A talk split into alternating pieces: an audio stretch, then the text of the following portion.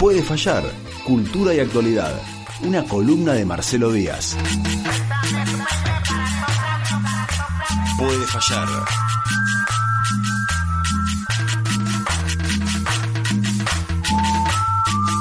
Y ahora sí, hemos torcido en nuestro favor el calendario. Y acá está, Marcelo Díaz. ¿Cómo ¿Qué haces, Marcelo? ¿Cómo estás? Parece que te extrañamos. El miércoles pasado no estuviste. Este no ibas a estar. Dijimos, pues. Que venga el martes. Pero que venga el martes, claro. Si ya. Si no, ¿para qué le pagamos el Eso, sueldo? eso. Vos sos el columnista que vive más cerca de la Claro. radio. Y eso, bueno, eh, ha jugado a nuestro favor para poder tenerte un ratito acá. No, además la gente te extraña. Y tampoco es que piensen, che, ¿se pelearon? ¿Se rompió la relación? Ya se estaba formando un, un mito. Sí, eso. Y a nosotros esas cosas vos sabés que no nos gustan, los mitos. No. Marcelo, ¿qué, qué tenemos en el día de hoy? Hoy vamos a, a continuar un poco con Mm. algo que habíamos esbozado el otro miércoles hace 15 días, Sí, que habíamos visto esta historia de la muerte de Paul McCartney, Sí. esta fake, la fake news eh, más grande de la segunda mitad del siglo XX, ¿no? Esa. Eh, y me interesaba ver una otra fake news que circula eh, ahora y que la tiró, no la generó él, pero la planteó y alcanzó así como una resonancia global. Salió un artículo en The Guardian, en el New York Times, un poco riéndose de la situación. El asesor intelectual de eh, Bolsonaro. Ahora, eh, Marcelo, que hablas de los Beatles, digo, y, lo traigo a Rodoni también acá, ya que estamos, que él habló del día que los Beatles vinieron a la Argentina, y ahí le hablábamos, le, o le contaba que, que una vuelta me regalaron el libro el día que John Lennon vino a la Argentina, escrito por, por Badía. Ajá. Me lo regalaron cuando fui a comprar un libro muy grueso de los Beatles, y yo lo encontré el otro día en mi casa. Es un libro sin fotos, es un libro como una Biblia, pero de los Beatles, ¿viste? No tiene. Es todo texto. Y bueno, a la persona le llamó la atención que yo siendo chico compre semejante libraco de los Beatles. Y lo abrí y encontré la, la etiqueta donde lo había comprado. Y a ver si vos te acordás. La librería Raíces, ahí en la segunda Sí. cuadra de O'Higgins, frente a la Plaza del Sol. De ahí, mira, sabes que no, no me acordaba cómo se Sí, llamaba sí. y me lo encontré ayer o antes de ayer el libro. que después eh, estuvo en, Sa- en Saavedra Mira, a la vuelta. Se mudó ahí, estuvo ahí un, un tiempito ahí. Sí, sí. sí, me, me acordé, claro, de ahí, en, ahí sí, en la José segunda cuadra. Pietrangelo, Ah, mira. ¿No? Era, sí, sí, raíces. Y, me re- y me regaló el libro cuando vio Mirá. que yo compraba el otro. Y, y, bueno, tuve un grato recuerdo. Bueno, entonces los Beatles. Me encantan los, Los Beatles. Hoy, hoy aparte de, casualidad, Sí. hoy así en la religión Beatles, Sí. es el día, en el, el 6 de julio de 1957, se conocieron unos adolescentes, John Lennon y Paul McCartney. Ay, qué linda Así fecha. que, bueno, tenemos la fecha. ¿Ves que ¿no? había que cambiar el día de la columna? Ahí está, Ca- mira. cayó así como efeméride, ¿no? Nos vino al dedillo. Bueno, este hombre, Olavo de Carvalho, ¿por qué trae a los Beatles? Porque en un momento, en una conferencia, Sí. eh, dice que los Beatles apenas sabían tocar los instrumentos. Eran muy malos músicos. Sí. Y que todos sus temas los compuso otra persona. Un filósofo y musicólogo marxista y judío, ¿sí? que es Theodor Adorno. ¿no? que lo mencionamos el, el- otro miércoles. el otro miércoles. Y que él compuso todos esos temas como una estrategia por atacar a las juventudes occidentales y llevarlas hacia el comunismo. ¿No? Eso, eso lo dijo Olavo de Carvalho. ¿Quién es este personaje, Olavo de Carvalho? Bueno, es como una especie de Pablo Coelho, Sí. pero muy facho. Mirá. digamos, es dicen que es como el Steve Bannon de Bolsonaro, ¿no? Steve Bannon, Claro. este personaje medio siniestro de la derecha que asesoró a Trump, ¿no? Es, se presenta como filósofo autodidacta, es antiglobalista, Filósofo autodidacta Sí, es sí, muy porque no bueno. estudió en ningún lado, No, no importa, ¿no? claro, digo, es muy bueno. y da cursos por internet. Vive en Estados Unidos él, porque Sí. dice que su vida en Brasil corre peligro. Entonces, eh, porque denunció, ¿qué denunció Olavo de Carvalho? El marxismo cultural que reina en todas las universidades de Brasil. Una denuncia fuerte. Fuerte. Entonces se fue a vivir a un campo Sí. en el medio del bosque en, Virginia y desde ahí da cursos por internet Claro. eh, que te estremece un poco saber la cantidad de gente que toma esos cursos duda, y que no lo tengo sigue, duda, ¿no? sí. Eh, según él, con esta teoría del marxismo cultural es la que repite gran parte de la, de la derecha que uno ve. eh, ay, siempre se me va el nombre de cómo es que se llama el flaquito este que, que, que habla de la izquierda y del feminismo, que solía ser columnista en la nueva provincia. Eh, no me sale el nombre ahora, no. Bueno, no me- ya me va, yo me voy a acordar y lo voy a. Laje, ahí Ah, está. Agustín Laje. Agustín Laje. Agustín Laje, claro. Bueno, que es lo mismo que repite Sí. Agustín Laje y, Sí, y- claro. y- y estos personajes mediáticos que es Qué que- lindo personaje Agustín Laje. Si, si no fuese peligroso, sería muy gracioso. ¿Qué es lo que dicen? Que, que la izquierda ganó la batalla cultural. Mm. ¿Sí? Y entonces vivimos en un mundo en donde sí hay capitalismo, pero, Pero- la, la cultura la maneja la izquierda. Entonces nos meten el feminismo, el aborto, la homosexualidad y Ah. todo ese montón de cosas Sí. terribles que De no desviaciones. dejan de desviaciones que no dejan que la cultura sea como tiene que ser y que disfrutemos del capitalismo como tendríamos que disfrutar, ¿no? Ese es como el gran mal cultural. Bueno, Lago de Carvalho es un cruzado so- contra eso y su lema es que hay que salvar a Occidente del comunismo. ¿Mm? Y en, se está yendo bien, hay que decirle. Claro, en, no se 19 no- preocupen. en 1996 pu- publicó un libro que en, en Brasil es bestseller y que eh, Bolsonaro en las primeras entrevistas que daba lo tenía en, la, en el escritorio a propósito, que se llamaba El imbécil colectivo. Y que es obviamente una diatriba contra la izquierda, el marxismo cultural del que él habla, el feminismo. No quiero saber ni cuánto ha vendido, porque en Brasil No. puede haber vendido Eh, millones. terrible, ¿no? Eh, él se, se, se atribuye el hecho de que la derecha volviera al gobierno en, en Brasil. Es un personaje siniestro, pero es un personaje con poder, porque ha puesto ministros en el gabinete de Bolsonaro. Claro, claro. De hecho, puso al ministro de Cultura, ¿no? Roberto Alvin, que no sé si se acuerdan, lanzando un concurso del Ministerio de Cultura, eh, dijo que quería un arte potente, un arte que sentara la nacionalidad brasilera, papá, que era una cita de Goebbels, eh, más o menos transformada, pero era una cita de Goebbels Sí, lo menciono hasta acá unas hace unas columnas. tuvo que renunciar Sí, después de eso. Y te- tuvo otro personaje que también tuvo que renunciar, que es Dante Mantovani, que es el director de la, de la Fundación Nacional de las Artes, lo que vendría a ser acá el Fondo Nacional de las Artes, una cosa así, pero en Sí. Brasil, que también eh, suele hacer videos explicando esta tesis de que los Beatles, las canciones de los Beatles las escribió Adorno. No lo puedo creer. Ahora, ¿quién era Adorno? Esa es la pregunta, ¿no? Adorno es un filósofo marxista eh, de la escuela de Frankfurt que es precisamente todo sostiene todo lo contrario de lo que le atribuye esta gente, digamos. Es impensable más allá del delirio, sería impensable que Adorno hubiera escrito alguna canción pop, porque Adorno detestaba el pop y el rock y hasta el jazz, digamos. Era, tiene un libro que escribe con Horkheimer en 1947, que es Dialéctica de la Ilustración, donde uno de los capítulos es la industria cultural. Nosotros estamos acostumbrados ahora a hablar de industria cultural en términos más o menos positivos.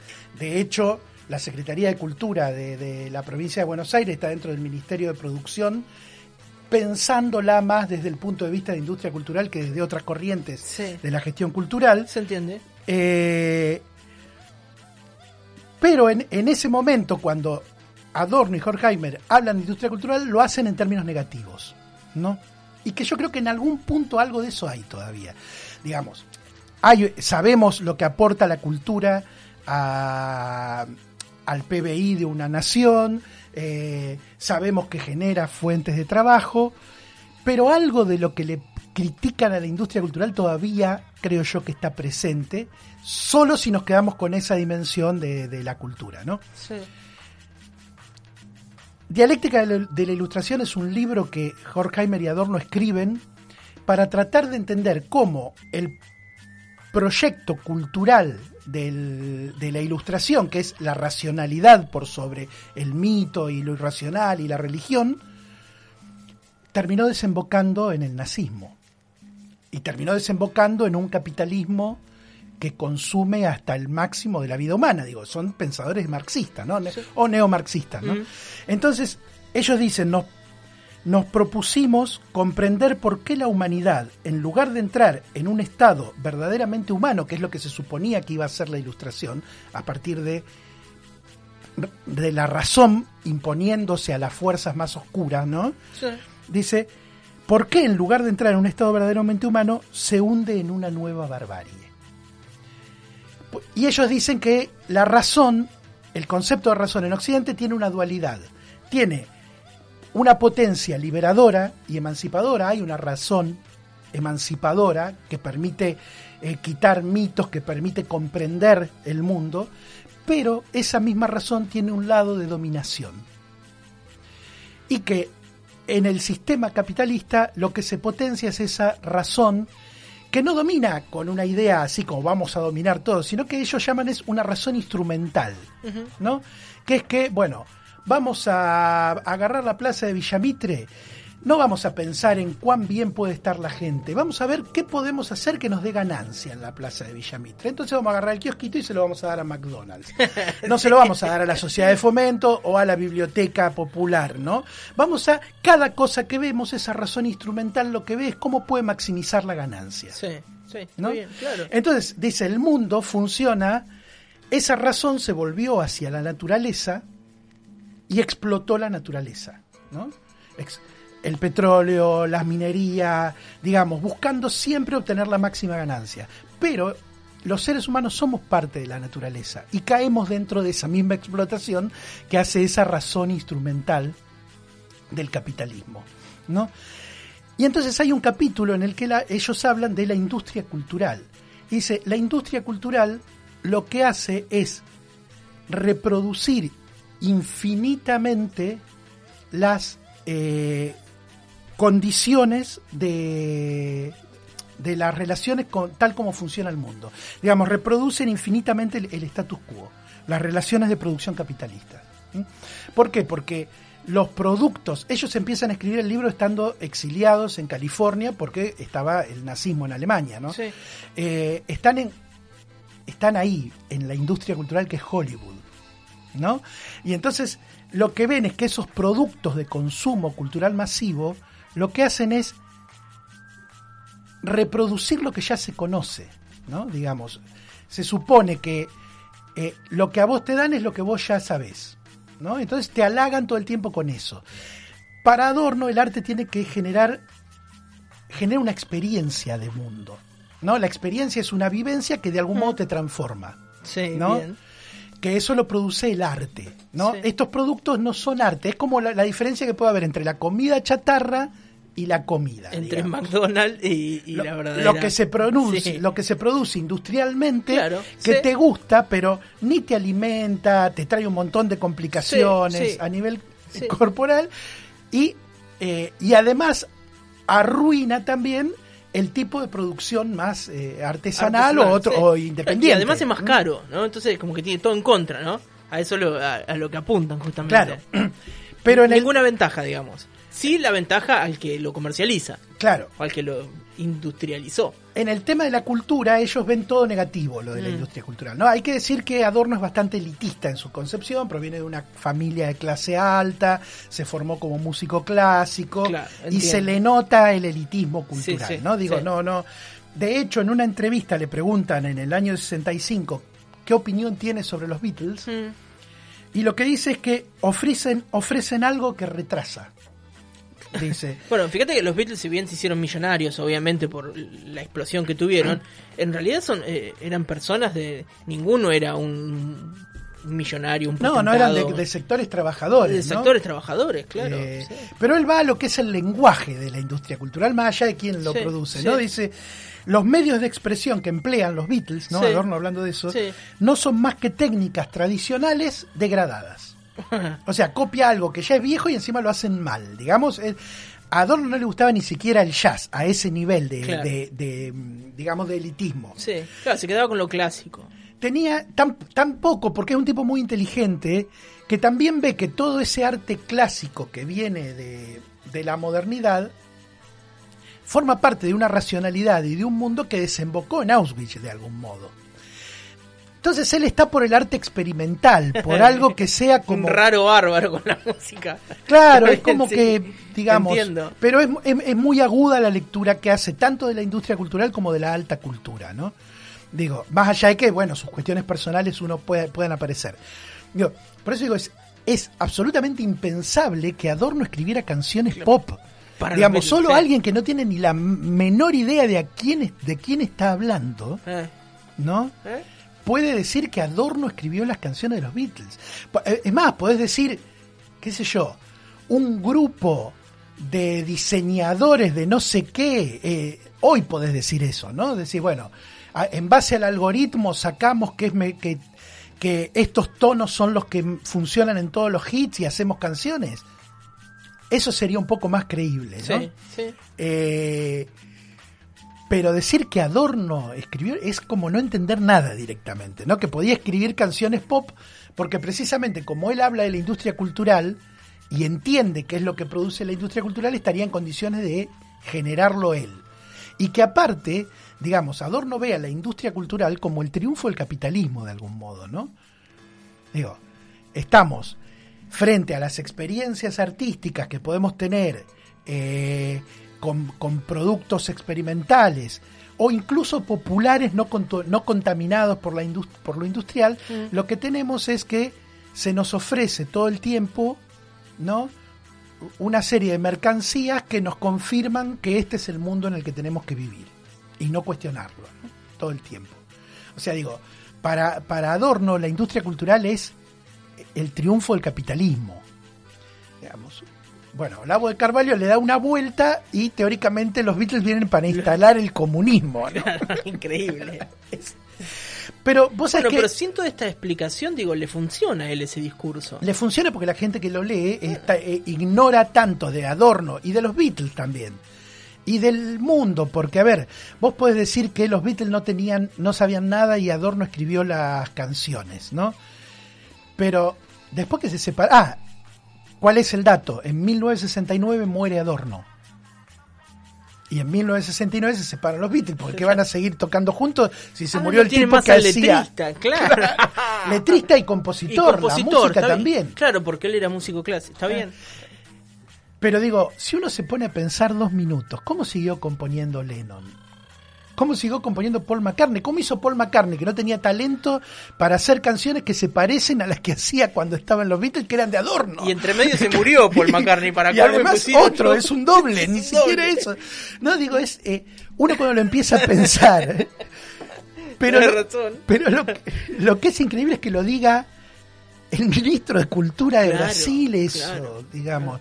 Porque si te lo dice un loco que hace eh, YouTube, lo sigue Sí, mucha gente, pero es un tipo que dice una barbaridad, Mm. pero te lo dice el filósofo que es asesor de Bolsonaro. Bolsonaro tiene su libro eh, eh, arriba del escritorio cuando hace una conferencia de prensa, digo, así como tiene al- el cuadro de Lito Nevia, el, eh, Sí, Alberto, Alberto, bueno, este claro. tiene a Olavo de Carvalho. Dice eso, y el ministro de Cultura dice lo mismo, a un nivel... Y, y eso no genera mayor escándalo, salvo afuera, Sí. pero y, y salvo en los ambientes académicos. Dos cosas podemos ver acá. Una, que los ambientes académicos y culturales y artísticos, eh, como lado negativo, viven en su propia burbuja, eso hay que decirlo, porque Claro. digo, vos escuchás decir eso, salís a refutarlo y nadie te da, nadie te da bola, Claro, ¿por qué? sí. Porque bueno, porque vos estás acostumbrado a circular Ah. dentro de un, de un ambiente en el que te hablas siempre con gente que comparte Eso lo tuyo cierto, y nada sí. más. Y se puede. Se lo podemos ver acá en Bahía incluso.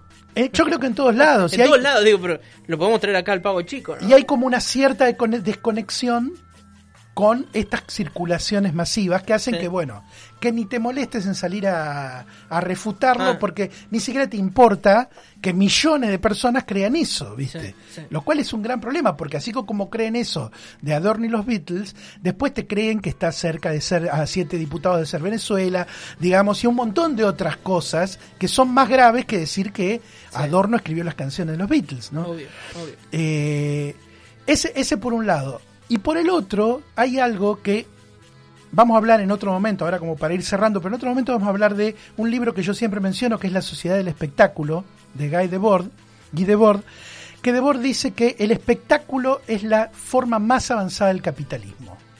Y dice, ya nada es experiencia vivida, sino que todo se aleja en una representación. Somos mediados por imágenes, absolutamente. Y la lógica del espectáculo sigue la lógica de las narraciones de ficción tal como las plantea Aristóteles en la poética. ¿Qué dice Aristóteles? En una narración, en una obra de teatro, por ejemplo, en una, dra- en una tragedia griega, no interesa la verdad, interesa lo verosímil. Es decir, interesa lo que es la verdad para ese marco. ¿Sí? Digo, si vos estás contando Game of Thrones, Sí. no, no es inverosímil que aparezcan dragones. Sí sería inverosímil que aparezca un Coca-Colero de los que te venden en la tribuna. Sí, sí, entiendo. ¿Entendés? Claro. Es decir, el elemento, En ese contexto, el elemento que es verdadero, porque los dragones no existen y los Coca-Coleros sí, pero en ese, en ese momento, en esa narración, el Sí. Coca-Colero destruye la verosimilitud. entiendo. Entonces, bien. lo que vos tenés que hacer es construir la verosimilitud. Sí. Eso Aristóteles lo dice para las obras de teatro y aplica para la narración, para la ficción, para las novelas, pero como todo se ha vuelto espectáculo y nuestra vida se ha vuelto espectáculo, eso se aplica para la narración política. Vos no te tiene que importar tanto que sea verdad, lo que te importa es que sea verosímil y el verosímil se construye. Por eso, Olavo de Carvalho puede decir las barbaridades que dice y Bolsonaro también y tener una mayoría que lo apoya. Y por eso un grupo de intelectuales, estoy haciendo comillas en la radio, eh, eh, eh, acá en Argentina puede sacar una solicitada diciendo Sí. que estamos a punto de ser Venezuela Sí. Bueno, y seguir manteniendo su estatus de intelectuales cuando es una burrada lo que están diciendo. hoy eh, lo compartíamos entre nosotros antes del programa sobre mm, un tuit que comparte Jorge Rial. Bueno, arre. Pero bueno, es un tuit que comparte Jorge Rial que comparte algo que escribe Juan Pablo Bailac. Ajá. Real comparte algo que dijo Juan Pablo Bailac. Y Bailac dice, buen día a todos. Quiero advertirles que si lo citan para la segunda dosis de Sputnik, pidan, le muestren el frasquito. Debe decir AD5 y no AD26. Acá en Lanús, acá en Lanús a una señora conocida le iban a dar de nuevo la primera. Pidió que le mostraran y se dio cuenta. Hizo escándalo y denuncia. Bueno, Es esto así se construye un verosímil. Eso es lo que Eh, así se construye un verosímil. Viniendo de Bailac, que es el tipo más mentiroso de las últimas décadas. Digo, todos nos acordamos cuando la, la, la mujer esta le decía qué van a hacer con los- nuestros ahorros y le dijo, quédese tranquila, señora, nadie le va a tocar los ahorros y a los dos días se los habían manoteado. digamos, Tremendo. o sea, digamos, si le crees a Bailac, ya- si Bailac puede seguir hablando en la República Argentina es porque ese verosímil que construyeron es eh, terriblemente eficaz y peligroso. Bueno, por eso me acordé cuando me estabas hablando de eso, me vino a la mente justo. Sí, Eh, pero nada, me parecía como algo que, que tiene su lado gracioso por el absurdo Beatle, pero que lo está diciendo el ministro Claro, de Cultura sí, tiene el terrible de- y el asesor espiritual de, de, de Bolsonaro, que es un desprecio hacia la ciencia, un desprecio hacia el conocimiento, digamos, y un desprecio a decir cosas con fundamento, en definitiva, ¿no? por algo que circula por muchos lados esto, ¿eh? no lo dice solo Lago de Carvalho. Cir- circula mucho el- el- la historia esta de que los Beatles eh, no escribieron sus canciones, sino que son como una especie de avanzada comunista eh, con adorno atrás en 4chan, que es el, la- la- el sitio este que nuclea a los jóvenes de la nueva derecha norteamericana y a todos estos grupos. Eh, circula como pequeños artículos, circula como meme, pero es algo que se ha instalado y se repite como si fuera una verdad. claro. Lo que a todas luces es absurdo, Sí, ¿no? obvio. Por esto que decíamos, pero bueno, mínimamente tenés que saber quiénes eran los Beatles, quién era Adorno, haber mínimamente leído, no te digo todo Adorno un resumen, aunque sea, te das cuenta que no podía, que jamás Un puede. Wikipedia. Claro, ¿no? No, te escuchaba negro y escuchaba el, el ejemplo que daba José recién respecto de lo de Bailac y pensaba en otra cosa que es mucho más cotidiana y que la vemos todos los días eh, en esto de la construcción de- del verosímil, eh, en cómo, por ejemplo, el municipio de Bahía Blanca difunde un montón de obras que se están haciendo y que las pasa por propias. Digo, tiene algo de real, digo, porque las obras se están haciendo, vos ves ladrillo sobre ladrillo, o el asfalto, o lo, digo, cualquiera de las obras, eh, pero las anuncian, van, las recorren, sacan la foto y nunca dice de dónde salen esos fondos, por ejemplo. Claro. Entonces, vos te crees que, so- que, es, que es Guy que está poniendo la plata y, y en realidad son fondos que llegan de nación o de provincia. Claro, ahí hay un problema de comunicación de nación y de provincia también, ¿no? Digamos Bueno, también, todo, ¿no? además, Pero además, digo, hacen Pero digo, pero más allá de eso, claro, el verosímil, construir un verosímil, primero re- requiere que algo verosímil sea coherente con el marco que se Obvio, construye. claro. Esto que No decíamos del traer Coca-Colero en Game, Game of Thrones, ¿no? Tiene que ser coherente con el marco que se construye. Está buenísimo el ejemplo que diste. Pero además de que tiene que ser coherente, también eh, tiene que tener algo que pueda ser sostenido como verdad. Digo, si vos buscas, si te dice que en vez de Adorno te dice Washington Sarlanga y te inventa el nombre y vos buscás y googleás y no aparece Washington Sarlanga en ningún lado, te dicen me está mintiendo. Claro. Si vos mínimamente buscás quién es Adorno y sabés que escribió sobre la industria cultural, que era marxista Ah, y que era ah, judío, ah. esos elementos ya te entraron en el marco Sí. y te hicieron verosímil que sea un tipo que quiere destruir Occidente, está claro, digamos, ¿no? Eh, con- porque activa tu prejuicio, pero Sí, activan sí, tu prejuicio sí. sobre una base real. Es decir, el tipo escribió sobre la industria cultural, eh, se preocupó sobre pensar sobre el capitalismo, es crítico del capitalismo, era marxista, ¿no? Digamos, lo que pasa que, claro, sobre esa base de, re- de, de verdad se construye todo lo otro que se aleja y entra más en el, en el marco de verosimilitud, ¿no? Sí. Te leo eh, dos mensajes. Escribe Carlos por acá. Dice, buenas, a mí no me gustan los Beatles, pero tampoco Hitler ni Bolsonaro. ¿Para qué lo voy a bloquear? Ahí está, bloqueado Carlos.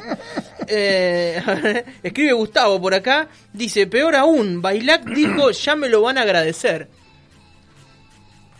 No me acordaba de eso. mira. Bueno, Bailac subió una foto hace poco en, la- en las redes sociales con, ahí, con un grupo de, eh, de dirigentes.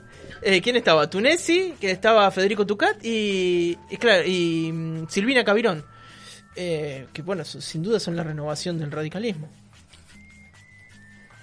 Eso no entra ni en el verosímil. Que es el café ahí que está. Ese, ¿Cómo se llama? El del castillo. Eh, ahí en la esquina de Irigoyen, de Irigoyen y, y San Martín. No, eh, y de Irigoyen y Soler. Eh, bueno, no importa cómo se llama. Bueno, estaban ahí afuera eh, cumpliendo todos los protocolos. Eso, eso sí, cumpliendo Claro. todos los protocolos. Claro, ¿por qué eh, decían Lanús Bailac en el tweet? No sé por qué dijo Lanús. ¿Qué Y tiene? porque no, porque la NUS, la mujer esta, la que la quisieron engañar. Porque obviamente, ¿dónde te van a engañar? En el Ah, conurbano. sí, sí, claro. No, tenés- Eso también razón. forma parte de cómo construir el Sí, ah, qué boludo. que La parte africanizada de Ah. Argentina es esa, claro, ¿no? Digamos. Bueno, espero con ansias esa próxima columna. Dale. Para lo que decía el oyente, digo, no, no es que si no te gustan los Beatles sos de derecha, porque, digamos, a Adorno no le gustaban los Beatles y era de izquierda tampoco. Sí, es Lo que, lo que, lo que, lo que estoy- y no te tienen por qué gustar los Beatles, pero lo, No, pero bueno, viejo. Lo que digo es que se montan a algo que, claro, que es como el leen ahí que hubo un cambio en la juventud y claro, es la juve, aparte de eso, ¿no? Los jóvenes son todos en la conclusión. Los jóvenes son todos medio boludos porque son manipulables. Claro. ¿A quién le apuntan para manipular? A los jóvenes. Sí, sí. Digo, todo, es si haces una lista, te Cierra por todos puntos. lados, ¿no? Carlos vuelve. Qué fea la actitud, José, dice Carlos.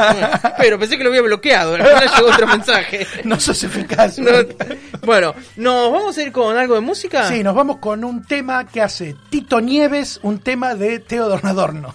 Impresionante. Esto fue Puede fallar de martes con el señor Marcelo Díaz. El café se llama Sucrería. Acá me sopla el amigo Martín Rupérez.